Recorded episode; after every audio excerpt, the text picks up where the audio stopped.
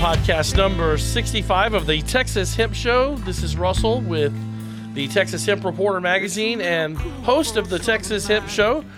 Thanks for tuning in this week, podcast 65. Joining me in studio is Coleman Hemphill of the Texas Hemp Industries Association this week. Welcome back, Coleman. So great to be back. Really enjoying the, the Christmas season, and I feel like all of the politics in Texas getting getting fired up as we have a lot of new announcements of people running for different offices and excited to talk about it today. Sounds good. And we also have Jesse Williams from the Texas Cannabis Collective joining us here as well in the studio. Hi, Jesse. How are you doing, my friend? Hola, amigos. All right. Well, joining us on the program this week is uh, Dr. Russell Jessup from the Texas A&M Department of Soil and Crop Sciences. We're going to talk to uh, Dr. Jessup about the industrial hemp breeding over there that they do and and kind of get an idea of what the program's like. And we ran into him Coleman up at the Texas Hemp Convention in in Dallas a few weeks back there um, in late November. And so wanted to get reach out to him. And and then ironically a few weeks ago uh, when Dan Herer was on the program he mentioned that there was a strain they were going to be using of hemp from the Jack Herer strain that was going to be uh, tested with and tried out with Dr. Russell Jessup. But welcome to the program, uh, Dr. Jessup. How are you, my friend? I'm doing fine, Russell. Hey, first things first, uh, I'm happy to be here. Thanks for the invitation. Uh, sure, sure. Education is the hope. I, I profess to very little. And you guys are welcome to just call me Russ. I don't have a title. I can't save your life. I can't do surgery on you. So, so Russ is great for this this okay. uh, gathering, Sounds gathering good. of minds. Well, Russ, I, I was really excited to, to have you on today because it, it does look you know, like we've made a lot of progress this last year versus 2020, that where a lot of the seeds and, and different varieties were more unknown and um, a lot of people got in late. So, really, would you say that 2021 was really kind of the first year to really see what Texas is is capable of in in production and in the expansion from six cultivars that A&M was studying in 2020 to the 16 that y'all did this last year? Absolutely, in all all counts, 2020 was uh, a rush to get off the, the starting gate when they greenlighted it in March. We got material, got things in the field very late, and boy, we had a steep learning curve. It was vertical and nothing else. Uh, but it was great for us to actually get our hands on the plant, start the, the efforts on the agronomics. Uh, and this year we did a much better job of getting things in the ground, collecting data, finishing the crop, and just continuing our own education. Right, we have a lot of uh, highly educated people on the team in the department, but we have zero years of working with hemp until last year. So we're all still new. Uh, I consider myself a, a second year uh, intern on hemp breeding at this point. That's great. Would you say that most of the focus of your research has been focused in the cannabinoid industry, which has been kind of the mainstay of the hemp industry thus far, and, and have y'all been making progress on different grain and fiber varieties as well? Yes, most of our research has been funded on the cannabinoid side, and the biggest things they're asking us to work on are things that are adapted to Texas. And we found out very quickly last year that of the 400 plus varieties coming out of Canada, Colorado, Oregon, or wherever else, almost none of them do well in Texas, whether it's photoperiodic or autoflower. They all induce flowering early. They don't seem to take the heat and the drought. So we started working on those two traits specifically heat tolerance, drought tolerance, and correct flowering uh, immediately. And we've learned since then that the uniformity is a huge issue in these when you go from seed. Uh, you end up with variation that's just not desirable. So we're focusing on methods of breeding, and some of those are in the slides we have to, to walk through, trying to make hemp into a true uniform hybrid crop, just like corn, uh, soybean, cotton, all the other major crops are, as fast as we can. And yeah, I would say that uh, our job has been to catch up with other states. We're five, six years behind them, so we're doing everything we can to, to keep that gas pedal through the floor on the program. That's great. Could you kind of expand on on uniform uniformity and kind of talk a little bit about different phenotypes and the chemotypes that you're really trying to encourage through your breeding programs? Sure, yeah. Most hemp breeders uh, and cannabis breeders don't really want to divulge their, their exact uh, methods of, of working the material. But in general, what I've, what I've learned is that it's a population breeding method. It can be mass selection, it can be recurrent selection, but they're working with 5, 10, 20 individuals. They're, they're increasing those and they're letting them mate uh, either open or they're doing controlled crosses with the feminized seed. Uh, but none of it is uh, truly uniform. There's no true inbred lines that are 100% uniform. So whenever you cross plants that are partially inbred or totally outbred, you end up with a lot of variation in the field. Uh, they can stabilize some traits that are major traits. Uh, in general, those are height and flowering time. But when you look at the plants more closely, there's a lot of variation that really can't be dealt with breeding for populations. And I've done this with forage grasses uh, for 15 years now. So trying to get to inbred lines and trying to get to true F1 hybrids between two parents, not populations, is the real goal. Uh, and as far as cannabinoid research, yeah, we've we've transitioned into working not just uh, CBD, not just CBG, but trying to look at the minors. Uh, we have interest in CBC, uh, CBL. We're trying to work on some of the others that may or may not be fully cleared in Texas yet, but they might be in the future. And those are THCV, all the other minors that you can see in the Texas hemp extractor lines, be, be they THCO, HHC, all of those. And we've got increasing capacity to do some of this HPLC work and the chemotyping work in house in our lab. So we're not beholden to very expensive external labs anymore. Uh, and we're also trying to work on using much faster and much less expensive methods to quantify the cannabinoids in the plants. That's excellent. So I actually work with Ionization Labs and, and was given the opportunity to come and teach Dr. Boltensberger class as a partner with Texas A&M, helping with a lot of that high performance liquid chromatography potency testing, and so really excited to, to hear that that y'all are utilizing that and it's helping to to further y'all's research. Um, again, kind of going back to the phenotyping, what are some of the characteristics that you're really trying to stimulate or identify with these different varieties? Um, the the amount of nodes that are produced, the overall weight and yield, and uniformity in color. You know, kind of what are the different factors that you look at as a seed breeder? Sure. I guess the consensus of my groups, undergraduates, graduates, and even peers, are that the the when you deal, you got to put them in two pools. You have the autoflowers, the, the terminate types, and then you have the photoperiodic or the short day types. Uh, and it's much more simple for what you're looking at with the autoflowers, right? They're typically one stalk, one one raceme. Uh, the the short day or the, or the photoperiodic types, you can get much more particular with internode spacing, bud number, bud density. Uh, and we're a little torn because a lot of the information comes from the, the, type 1 world, the cannabis world in Nevada and other other states. And they're almost all indoor grows. They're highly manicured, highly controlled. The environment is steered, the nutrients are steered.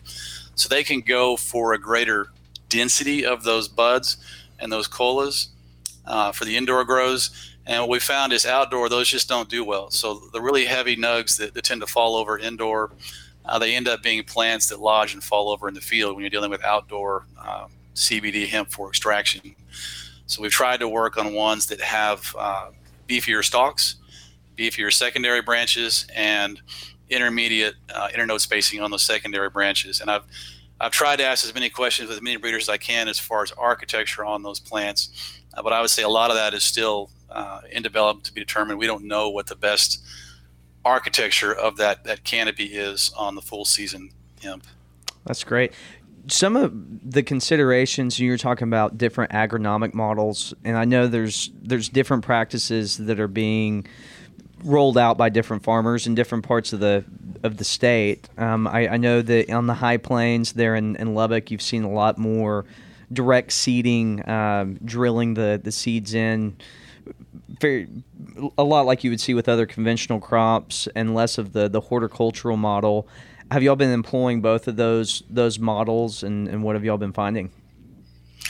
Uh, we have an agronomist in Lubbock, Calvin Trostle. I don't know if he's been on this podcast before, but he's been doing most of most of the heavy lifting on the fiber side. He's heavily involved with looking at the Australian and the Chinese materials uh, at several locations. And since a lot of the CBD work is feminized seed, We've tried to keep our work at different locations. A&M has a dozen uh, research centers. We've tried to keep his fiber trials at locations and my CBD and, and other cannabinoid trials at, different locations. Uh, but if it's a fiber type and they're trialing it, it's Calvin's wheelhouse. If it's a CBD type, it's more my wheelhouse. Uh, mm-hmm. Uh, the overlap would be uh, Dr. De Silva in Weslaco or South Texas. He's looking at fiber types as well from the breeding side, not the agronomy side. Uh, And for me, it's more trying to develop novel and innovative breeding methods. So it's not just trying to develop the germplasm, but looking at tools we can use to make them faster, improvement, uh, and and higher quality material. This is Jesse Williams of the Texas Cannabis Collective. I wanted to ask, speaking about different areas of Texas and these in, inbred lines, if y'all plan on making, I guess what we could say, different seasonal varieties of these lines, because we know that from one year to the next, like the summer could be way hotter, or the summer could be colder, the winter could be warmer. As I guess the weather patterns are called like El Nino, things such as that. So, given that we have these vast areas of Texas where the climate can be way different, and we have these different climate changes over years, is there going to be different lines to accommodate for that? Are y'all looking into those types of things? It you know we it's hard to look at the farmer's almanac and predict which one might fit with the coming year. So yeah. so my strategy my strategy has been to develop uh, an MMA type hemp for the outdoor grows. I don't I don't want these tender types that you have to take care of and, and be very uh, high input, high nutrients, high steering indoor stuff, trying to grow that outside. We're trying to make selections for things that are tough, they're resilient, and they can handle the biotic and abiotic stresses outdoors so they can survive. Uh, the only real thing we're trying to separate is if you go north to south, you have different uh, day lengths. So you've got to deal with the flowering time triggers on the materials. But all of our work is dealing with things that do better with nitrogen, do better with water uptake, ones that can take light and heat intensity, and ones that can take drought.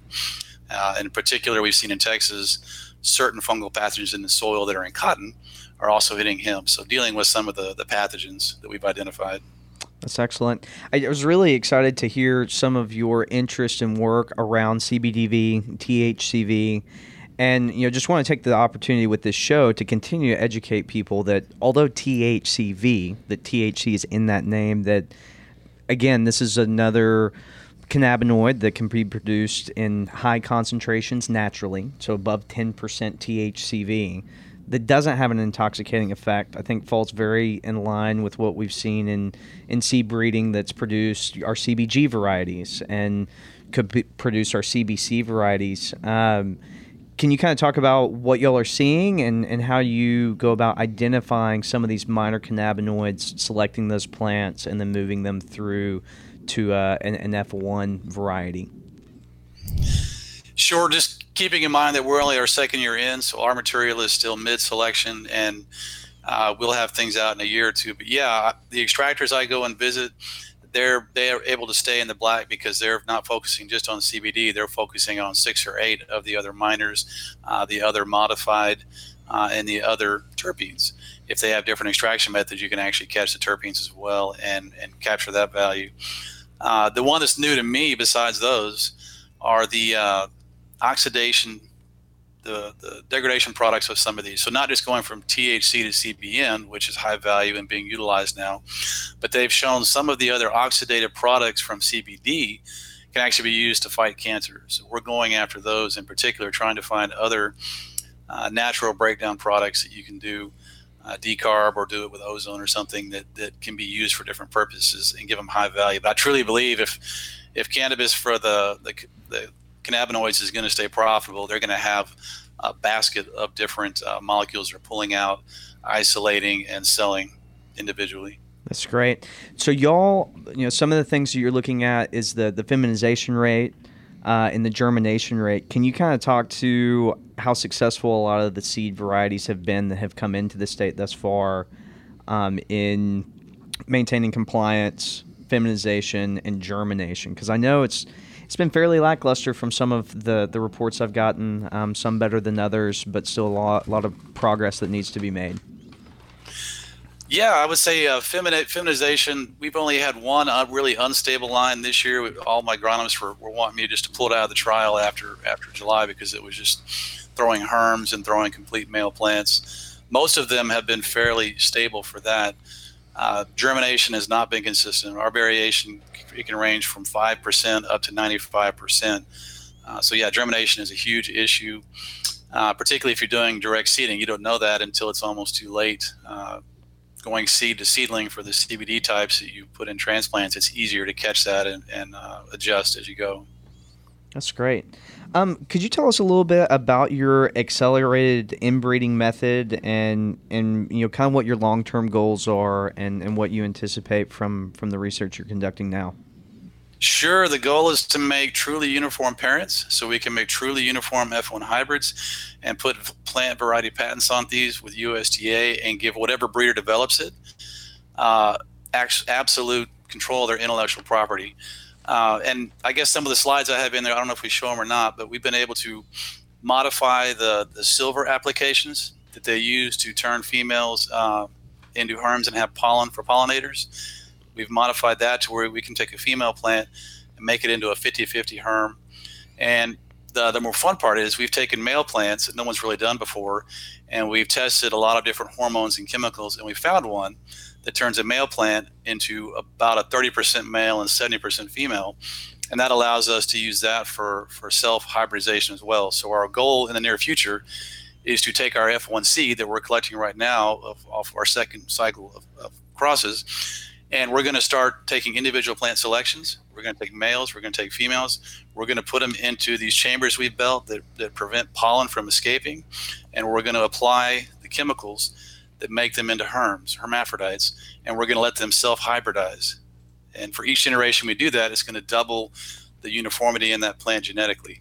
Uh, and if we do that five times, we should be at near 100% uniformity. So the goal is to use these pollen chambers we have, put individual plants in there, apply the correct chemicals, and let them self hybridize, make selections every generation, and do that five times. And once we have those inbred lines, males and females, cross those in as many combinations as we want or others who want to license them want and evaluate the F1 hybrids. And at that point, you can put patents on both parents, they're 100% genetically uniform, and you can put patents on the hybrid plant variety patents. And that's not been done yet in hemp. So that, that's really our goal is to enable uh, catching up with hemp with the other major crops. Stay right there, Russ. We're going to take a quick commercial break. This is the Texas Hemp Show. It's podcast 65. Our guest, Russell Jessup, here on the Texas Hemp Show, uh, talking with us about the industrial hemp breeding program there at Texas A&M University. Stay tuned. We'll be back with more on the other side. Of this is Texas Hemp Show. We'll be right back.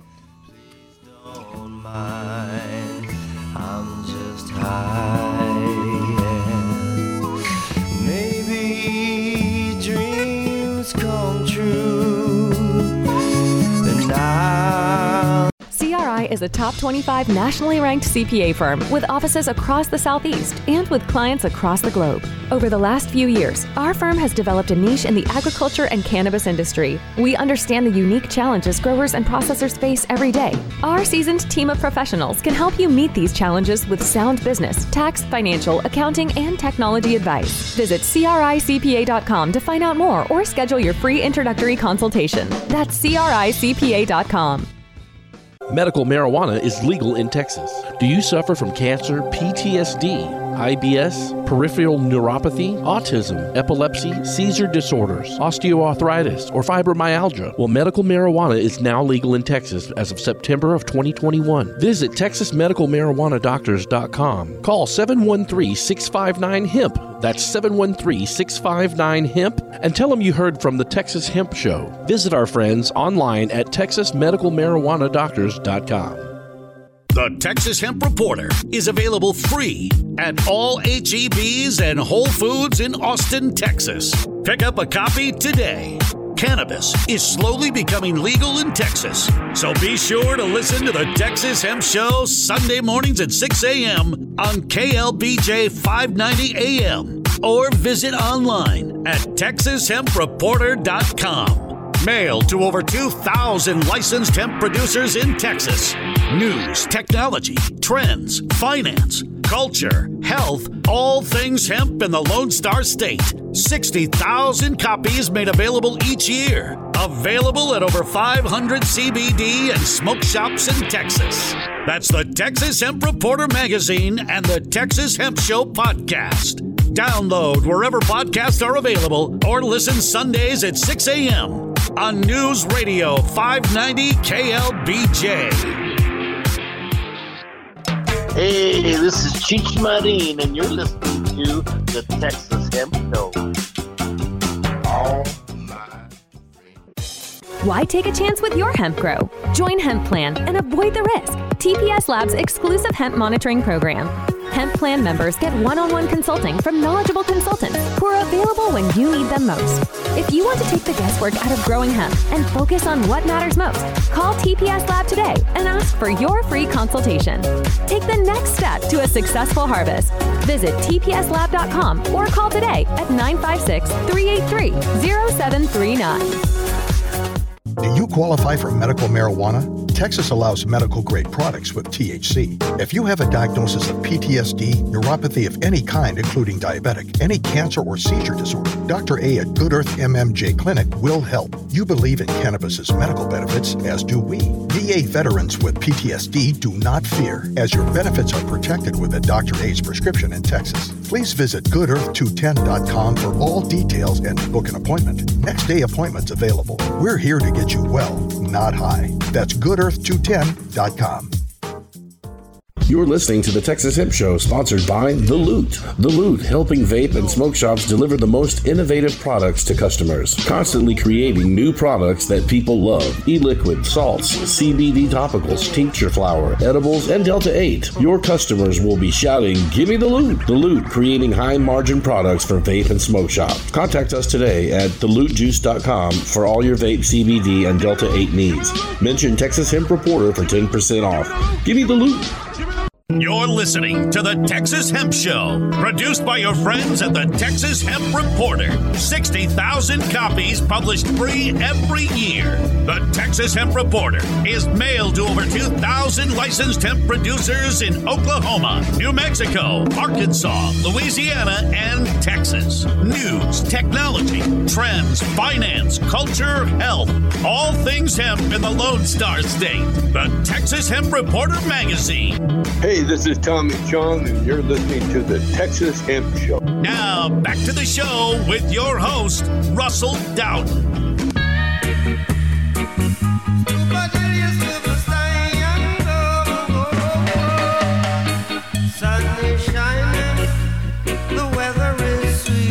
Welcome back to the Texas Hemp Show. Podcast number 65. As we talk with Dr. Russell Jessup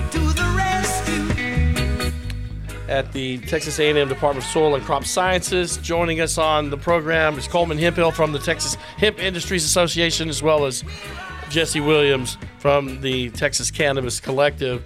Uh, but welcome back to uh, the program, Russ. Uh, it's good to have you on. And introduce. Can you introduce some of your staff? I know you're not just to give, just so that we ask who else is behind your your department over there. I know you've got some undergrads that probably help, and some of your staff. What I know that. Uh, one of uh, the brochure I had had talked about Christopher and Ezekiel and Joshua have different roles there. Uh, just wanted to give you the opportunity to credit your staff.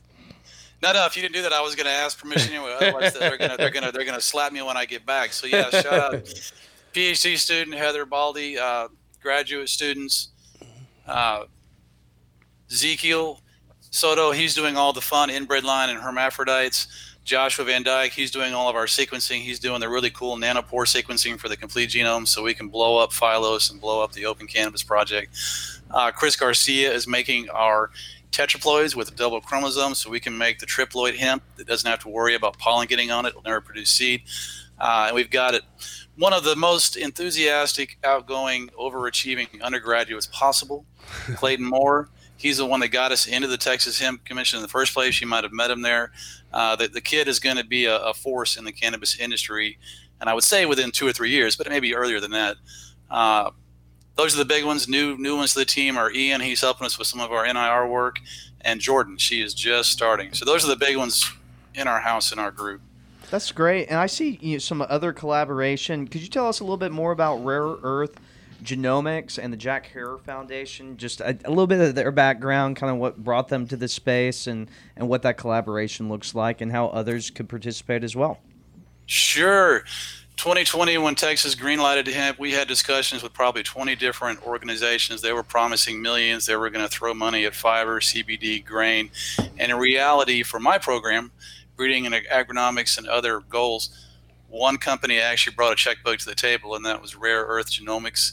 Uh, it's a privately held corporation. They're they're based here in Texas. They have nonprofits in Austin working on the medical side and working on the, the veterans groups. So they have a lot of uh, outreach efforts.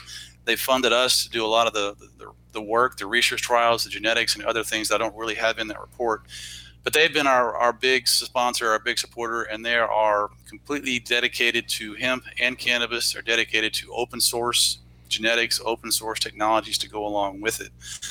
Uh, so they're the big one. And I'll, I'll cover up my bald head and put on the Jack Herer hat. when, I, am not wearing my A&M hat, I'm wearing my, my hat.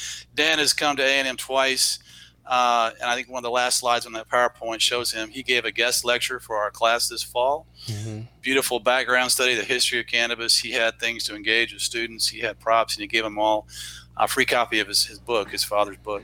So I would say Dan Herer has been a great force uh, on the education side, but he's also allowed us to make contacts with seed companies. He's provided us uh, contacts to get seed for next year's trials. And uh, Russell mentioned that we are most likely going to have their version of hemp. So we're going to have a Jack Herer hemp in the trials next year as well. Yeah, that's really cool. That was uh, Russ. That's what one of the things when Dan was on a couple of weeks ago. He kind of he it was kind of serendipitous, man, because we had him on, and and then he he started telling me about your program, and I was like Wait a minute, you mean Dr. Russ Jessup? Uh, I just met him in Dallas a few weeks before, so uh, it was rather serendipity there that um, I had just met you up there at the convention, and then he being on the show two weeks ago talking about that collaboration. So uh, that's cool, cool to see that uh, uh, coming in here from from um, from the West Coast there. Yeah, yeah, it, and he's really plugged into our industry sponsor too. So Dan has uh, been a great, great addition to our group. Yeah, and for all of us that you know maybe don't know who Dan Herer is and his father Jack Herer, so that the Emperor Wears No Clothes, the the book that, that he gave out there in that class, that was actually the first book that I read in 2014 prior to starting the Texas Hemp Industries Association 2015, and you know I, I really can't thank Dan, uh, Jack Herer, his father before him, for all the education that they've done. I think it's really exciting, and it's it's one of those really interesting moments when you see that Herer last name on a Texas A&M document that uh, makes you feel like we're, we're moving somewhere. Yeah, yeah, yeah. We've tried our best, or I've tried my best to try to understand the culture and merge with it. I know ivory tower types tend to get a bad, bad uh, reflection or bad appearance, but, but our goal is to work with the, the cannabis culture uh, across all all markets they can they can be used. That's great. Could you kind of tell us a little bit more about some of the, the advocacy groups that Rare Earth Genomics and Jack Herer are, are working with? Um, you know, I know you mentioned the medical program, and, and one of those, you know, really kind of primary license holders in the state with compassionate cultivation. Um, you know, how, how are these different groups working together, and are there any groups that you can kind of point people to to, to get more involved? You're going to get my hand slapped tomorrow because I can't think of the names. They they have a five oh, they have a five hundred three and they have a five hundred four. They do both. Uh, but yeah, not I can't think of the names of them. They're they're heavily involved in Austin. They have lobbyists. They have lawyers. They try to get uh, amendments into the bill. I know it was shot down this last fall. They were deeply involved with trying to get things in there. Uh, and some of the stuff they kind of snuck through there on increasing uh, licenses on the medical side that might be coming out next year. They pushed hard on that as well. Uh, and then some of the potential loopholes within that, they, they push hard on those as well. So they're they're always out there on the advocacy side in Austin or elsewhere, and they're doing uh, they're doing uh, fundraising as well for the veterans. That's great. Russ, can you can uh, let me jump in? Russ, can you can you speak on some of the the genome sequencing stuff that you mentioned, to Joshua? You kind of got excited a little bit, I thought there when you talked about when you talk about Joshua. Can you talk about that partnership with the Oxford Nanopore and and some of that work that he's doing? Because I could tell you were that seemed like the exciting part, some of the exciting stuff that that Josh does with the the, the sequencing side part of it is it blows my mind. I'm, I'm old, you guys. I may be the oldest one in this room, but when I was starting sequencing as an undergraduate before I turned gray and lost my hair, you had to look at colors of bands on these these really big gels and do them one at a time. We've gone through four generations of that. We can go a lot faster. When they sequenced a human genome, they were using these little beads and they were binding DNA to the beads, and they can do that with computers, but it's still indirect. Now you can direct sequence anything they've taken they've taken a little hole or a pore in E. coli, that little bacteria in all of our guts, and they put it onto an electrical plate with microfluidics, and you can tag the DNA strands and run it through there as a single string, like a, like a thread. And they use the electrical distance, the change in electricity when it goes through that pore to tell you whether it's an A, a D, a G, or a C. Uh, so it's beautiful technology, and the darn thing is smaller than your cell phone, right? It costs costs five thousand. It's smaller than your cell phone. It's got little cartridges you have to put in there, the flow cells. Uh, you just plug it into your laptop and you let it run. So it's a really cool technology, and our goal is to use it uh, to get sequence information for plant patents, plant variety patents, but also to look on some of these traits. Right, cannabis has been illicit in the U.S. for 70 years. No one's done any research on it. So we're going to try to use some of these modern DNA and genomics tools to really speed up, take some shortcuts, and get some uh, improvement on the crop that just hasn't been possible for decades. Yeah, Russ, is this um, the same or similar to, to CRISPR technology and the, the gene sequencing editing? So CRISPR lets you make changes, right? So you're either adding or taking away to the DNA. The sequencing, you're just reading what is there. So you're just opening the book and the sequencer is reading what's in there. You're not you're not changing anything. Uh, we have a nice gene editing lab in our department, and I will say everywhere I go, whether it's Nevada, Oregon, Texas, there are companies working on gene editing in cannabis. So I think starting next year, you're going to see more patents coming out. They'll be from the big guys first, but then others as well for gene editing in cannabis. Interesting. Do you feel like some of your work on the cannabinoid side with some of these, you know, initiating different hermaphroditic um, attributes to these plants will have an impact on creating monoecious varieties that are more suitable and consistent, uniform for, say, grain production. You know, so you're not gumming up different implements and you're running a consistent varietal throughout the field. I think I have the best student on that possible. He, he has a huge interest in doing that, even though we're not funded on that. He's he's pulling out ones that we reject for our current effort that might be stable hermaphrodites that have grain potential, and he's working on that exact scenario, trying to work on ones that are uh, highly stable herms, have decent grain size, grain production, and less less or no resin in them. So I think it's a, a cool avenue. The ones I've tried to grow out from Europe on the fiber side that are monoecious man, they're not stable. I understand why the cannabis people don't like them in general because they'll shift on you. They'll go male, they'll go female, they'll go dioecious. They just don't stay uh, what you want them to be. At least that, the ones I've tried. That reminds me something that Coleman and I were talking about during the break. Is are y'all working towards having a male strain where it's like it's not going to become feminine, it's strictly male. They don't have to worry about flowering. Is anything like that in the works? Well, our goal is to make the inbred lines with the male and female, right? We always worry about some of the genetics being lost since we're only, only working with female plants for the feminized seed. So we want to capture 100% of the diversity, put those into inbred lines, and then make those crosses so you get the most uh, hybrid vigor or heterosis possible. And we like to think about different possible endpoints. We haven't thought about a male only cultivar.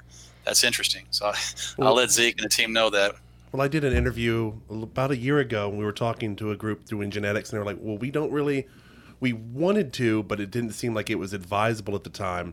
But there were applications beyond just we want to harvest this, but like using it on like a riverbed to keep the soil together. And now we're talking, was it carbon capture credits? So I could see where farmers would go. I don't want the headache of having to go and test this." And I can use it for things other than harvesting to get the materials out of it. So a male strain would be perfect for that. Sure, sure. And I guess part of our goal is to make what I put in the, the slides is a type 5 hemp.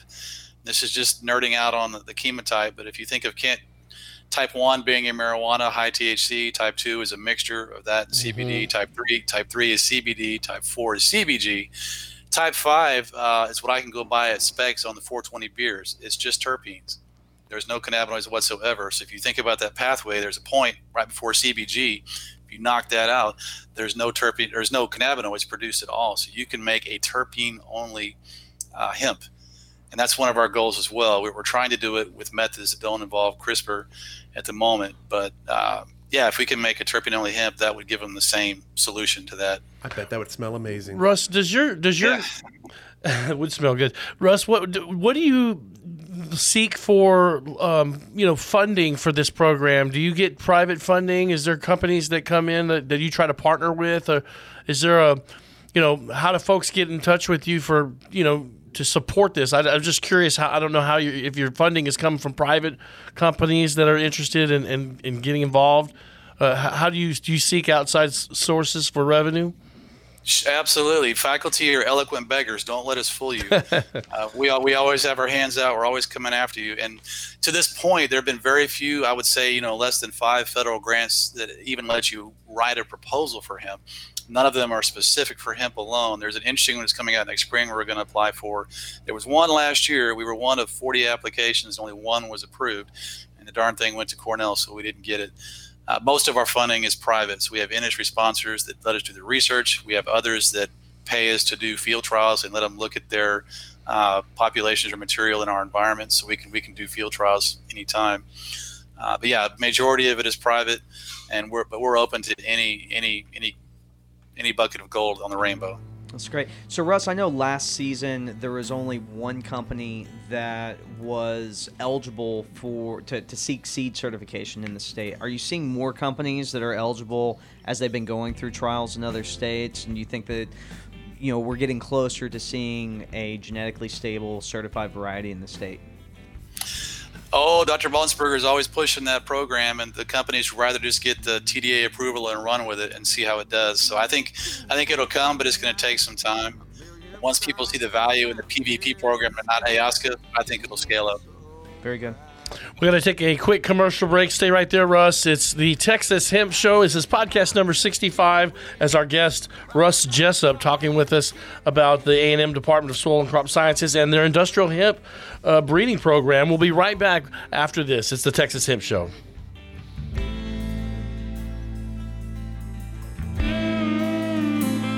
I got a pack of smokes and the whiskey's good. I'd erase it all if I only could, if I only could. CRI is a top 25 nationally ranked CPA firm with offices across the Southeast and with clients across the globe. Over the last few years, our firm has developed a niche in the agriculture and cannabis industry. We understand the unique challenges growers and processors face every day. Our seasoned team of professionals can help you meet these challenges with sound business, tax, financial, accounting, and technology advice. Visit CRICPA.com to find out more or schedule your free introductory consultation. That's CRICPA.com. Medical marijuana is legal in Texas. Do you suffer from cancer, PTSD, IBS, peripheral neuropathy, autism, epilepsy, seizure disorders, osteoarthritis, or fibromyalgia? Well, medical marijuana is now legal in Texas as of September of 2021. Visit TexasMedicalMarijuanaDoctors.com. Call 713-659-HEMP. That's 713-659-HEMP and tell them you heard from the Texas Hemp Show. Visit our friends online at TexasMedicalMarijuanaDoctors.com. The Texas Hemp Reporter is available free at all HEBs and Whole Foods in Austin, Texas. Pick up a copy today. Cannabis is slowly becoming legal in Texas, so be sure to listen to the Texas Hemp Show Sunday mornings at 6 a.m. on KLBJ 590 AM or visit online at texashempreporter.com. Mail to over 2,000 licensed hemp producers in Texas. News, technology, trends, finance, culture, health, all things hemp in the Lone Star State. 60,000 copies made available each year. Available at over 500 CBD and smoke shops in Texas. That's the Texas Hemp Reporter magazine and the Texas Hemp Show podcast. Download wherever podcasts are available or listen Sundays at 6 a.m. on News Radio 590 KLBJ. Hey, this is Cheech Marin, and you're listening to the Texas Hemp Show. Why take a chance with your hemp grow? Join Hemp Plan and avoid the risk. TPS Labs exclusive hemp monitoring program. Hemp Plan members get one on one consulting from knowledgeable consultants who are available when you need them most. If you want to take the guesswork out of growing hemp and focus on what matters most, call TPS Lab today and ask for your free consultation. Take the next step to a successful harvest. Visit tpslab.com or call today at 956 383 0739.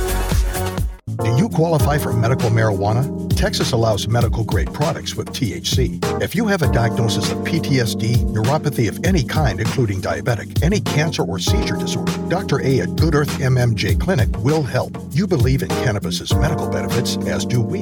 VA veterans with PTSD do not fear, as your benefits are protected with a Dr. A's prescription in Texas. Please visit goodearth210.com for all details and book an appointment. Next day appointments available. We're here to get you well, not high. That's goodearth210.com. You're listening to the Texas Hemp Show, sponsored by The Loot. The Loot, helping vape and smoke shops deliver the most innovative products to customers, constantly creating new products that people love. E-liquid, salts, CBD topicals, tincture flower, edibles, and Delta 8. Your customers will be shouting, "Give me the Loot!" The Loot, creating high-margin products for vape and smoke shops. Contact us today at thelootjuice.com for all your vape, CBD, and Delta 8 needs. Mention Texas Hemp Reporter for 10% off. Give me the! You're listening to the Texas Hemp Show, produced by your friends at the Texas Hemp Reporter. 60,000 copies published free every year. The Texas Hemp Reporter is mailed to over 2,000 licensed hemp producers in Oklahoma, New Mexico, Arkansas, Louisiana, and Texas. News, technology, trends, finance, culture, health, all things hemp in the Lone Star State. The Texas Hemp Reporter Magazine. Hey, this is Tommy Chong, and you're listening to the Texas Hemp Show. Now, back to the show with your host, Russell Dowden.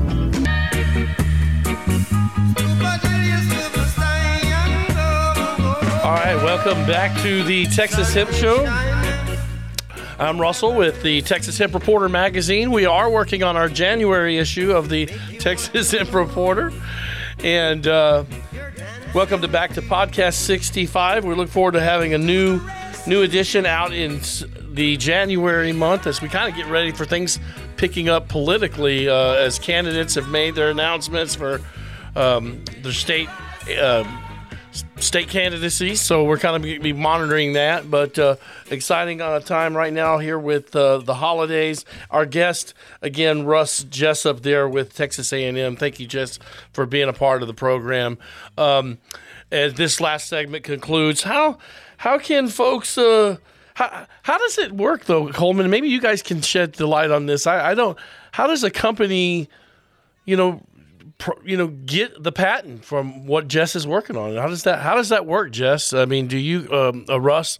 Do you guys um, uh, give that patent to who's got the biggest uh, check checkbook, or is how does that work? because you're dealing with with contract people and lawyers, right? A and M is full of red tape.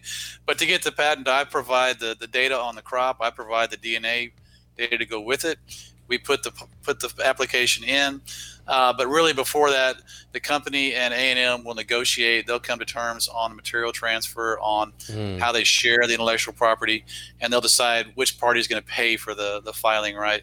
Uh, plant variety patents about four thousand dollars. It's not a lot but it takes a little time. Uh, so, really, once the lawyers from both sides get done arguing and negotiating, the, the technical guys like us, the, the, the Indians on the on totem pole, will just do the work. But really, it's uh, just a time lag. You get it submitted at USDA, takes a while, but once it's uh, approved, you've got your protection. That's great. So there's, you know, in our discussions we've talked about you know selective breeding and kind of a more traditional model, these different inbreeding processes, and then the different chemical processes applied to the to the seed. And do you feel like there's a lot of, of room for novel applications and, and multiple patents to be filed, or do you think this is kind of a, a land race? The the first who gets there is going to be you know really kind of the primary uh, market shareholder um, as these different products roll out.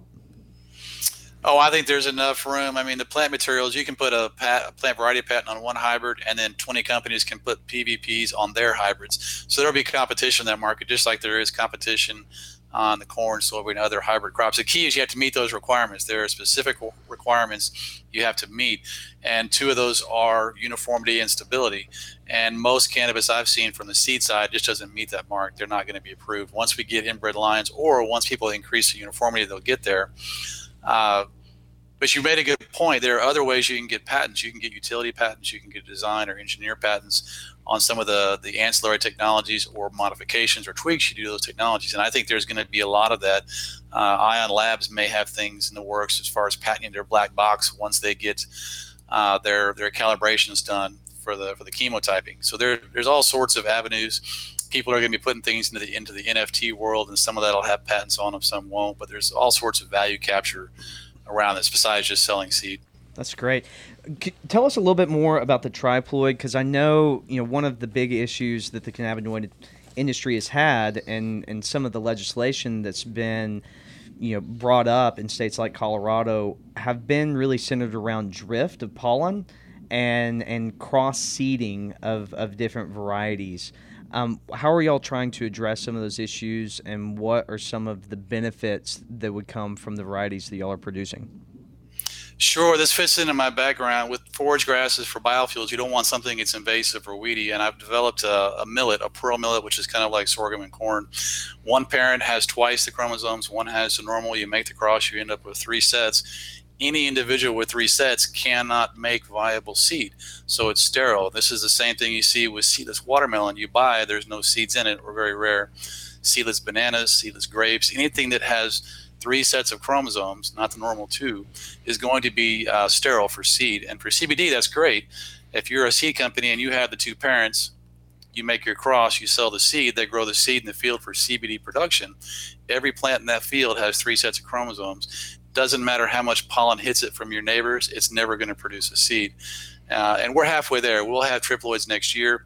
And the one company that's ahead of us is Oregon CBD. They have a couple on the market but they're propagating it from clones, so it's more expensive. And we have a solution for that too that will be there in a couple of years. The triploids are going to be great for CBD. Yeah.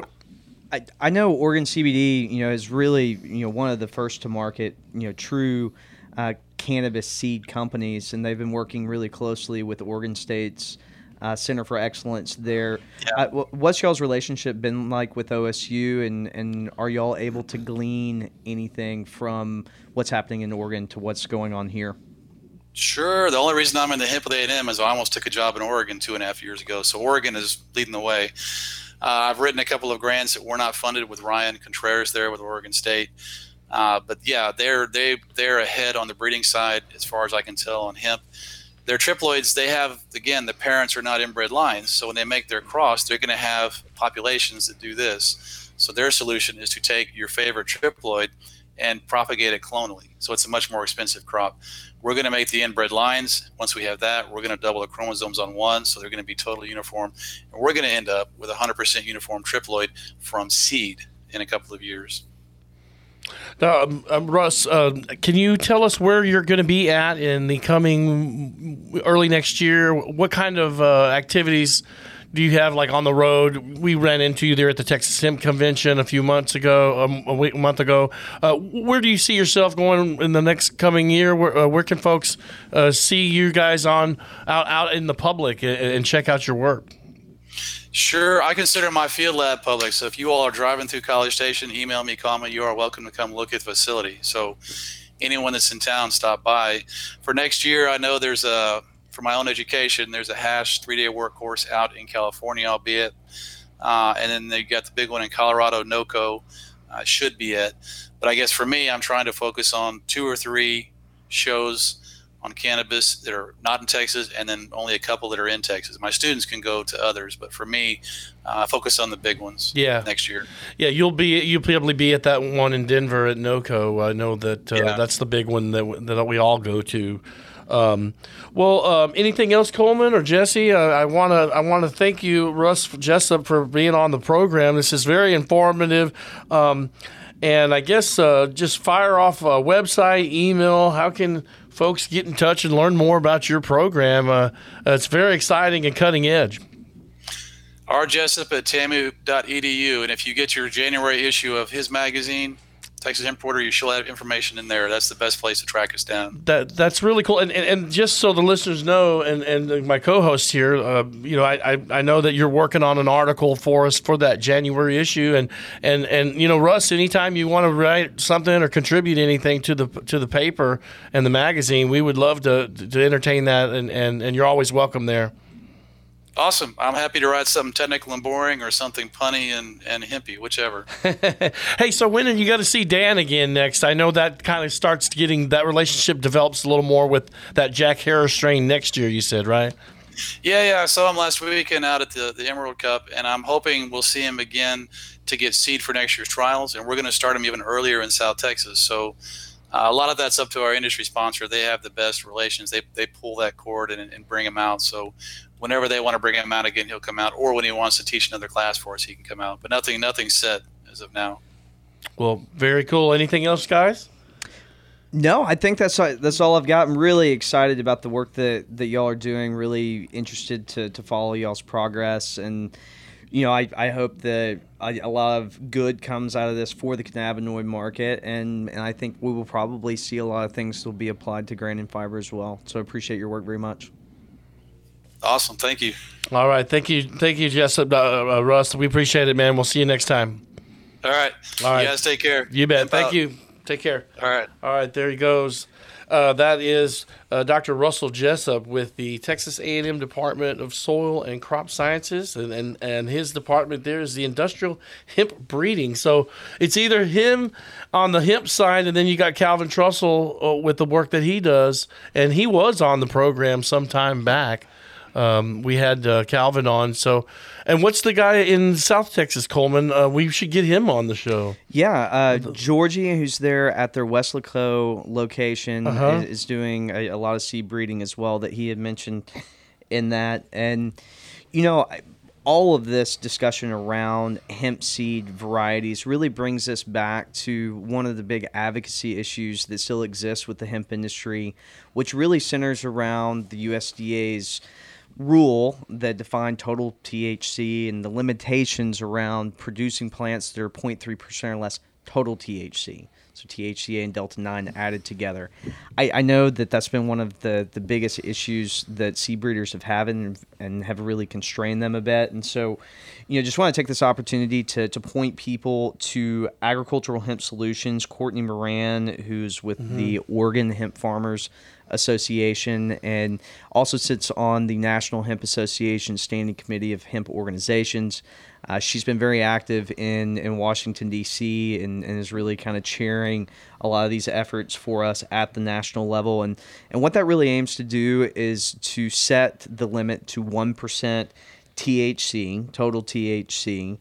Um, for plants that are in cultivation. So this really shouldn't relate to, to finished products entirely, but really protecting the farmers there and then also really advocating for exemptions for potency testing for grain and fiber where that finished end product would not be a consumable product would not be a vapable product wouldn't be a product that, that could be on your skin. And and really fiber and grain have very little cannabinoids total. Um, you know arguably in our texas statute there are remediation clauses where you can retest hot crops um, and and show that your final end product is compliant, or that it can be processed into fiber. I know that there's been some questions that the Texas Department of Agriculture has brought up in in complying with that law. Um, but from a statutory standpoint, you know what the law says right now. I think Texas is probably in a very advantageous position to advance. Um, I mean, really go after grain and fiber. You know, I, I would yeah. really love to see more of that um, move forward. Um, you know, other you know things just to, to kind of hit on at the national level. Um, we are still very much advocating for um, more research dollars from the FDA and USDA that would support hemp's use as a commercial animal feed. Um, you know, I know I spent a lot of time talking about grain, yeah, yeah. but there are truly opportunities to, to grow millions of acres of, of hemp if those markets are opened up. Um, that's really, I think, you know, from a, a, growing standpoint, you're using the same equipment to put it in the ground, same equipment to harvest it. And we are seeing some success in, in companies like IND Hemp um, that – we're very active in getting the, the laws and rules changed in, in Montana and are pushing for animal feed, um, have had a lot of success. So um, hopefully they can be kind of the, the torch bearer and we can see this um, move across the country and, and get more clarity as Texas goes into to session in 2023. Well, let's talk about, um, you know, we've got the smokable hemp ban thing came back uh, into the conversation recently with uh, the state appealing.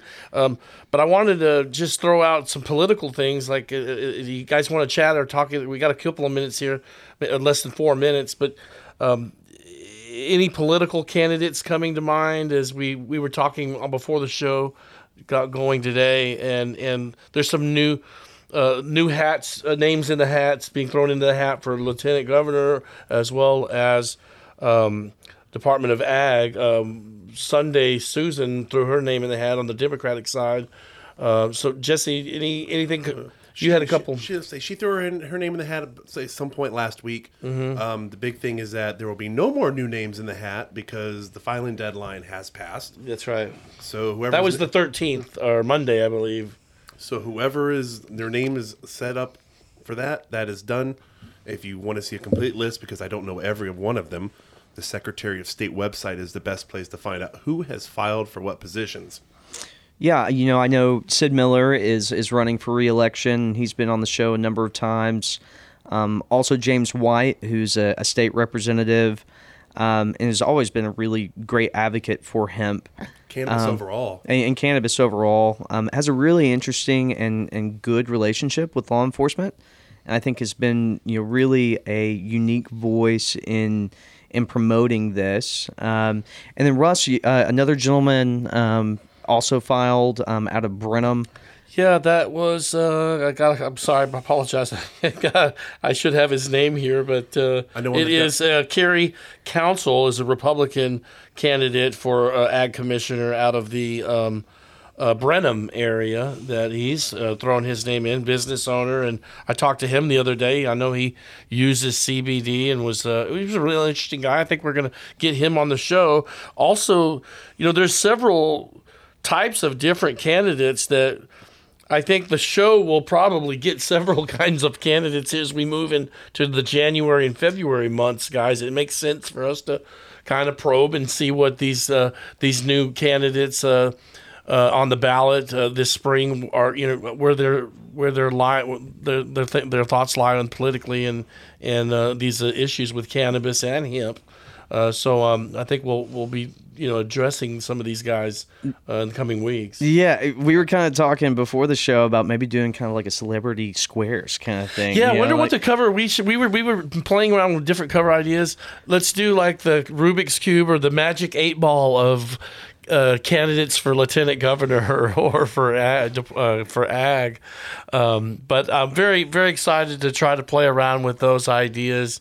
Um, Well, and- I would definitely love comments. You know, um, you know, for any Yeah. of the, for any of the candidates that are listening to the Texas Hemp Show. um, you know, I I think you know our goal with the publication and the show is just always to be a, a, a voice of, of the news. You know, Yeah. to be able to provide different perspectives.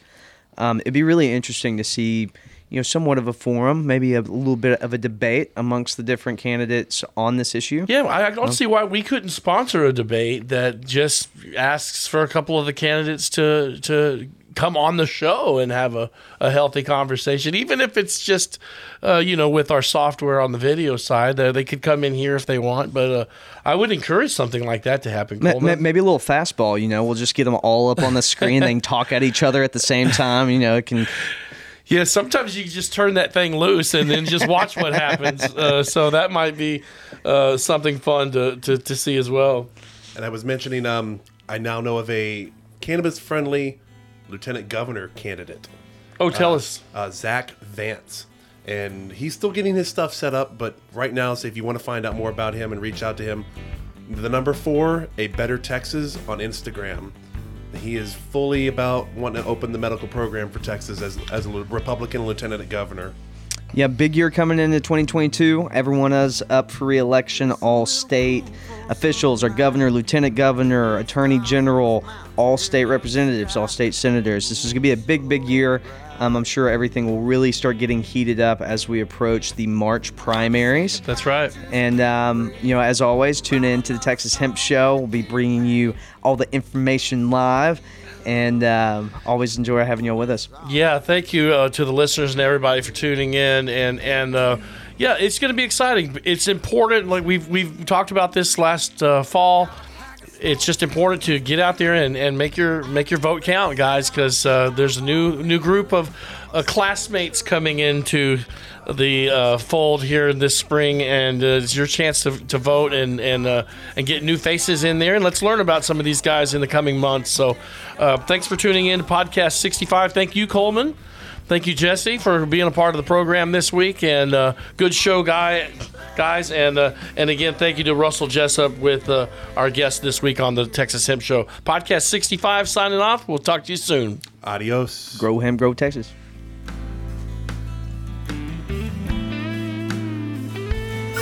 It's like a storm. It overtakes us all. You know it won't be long till you lose all.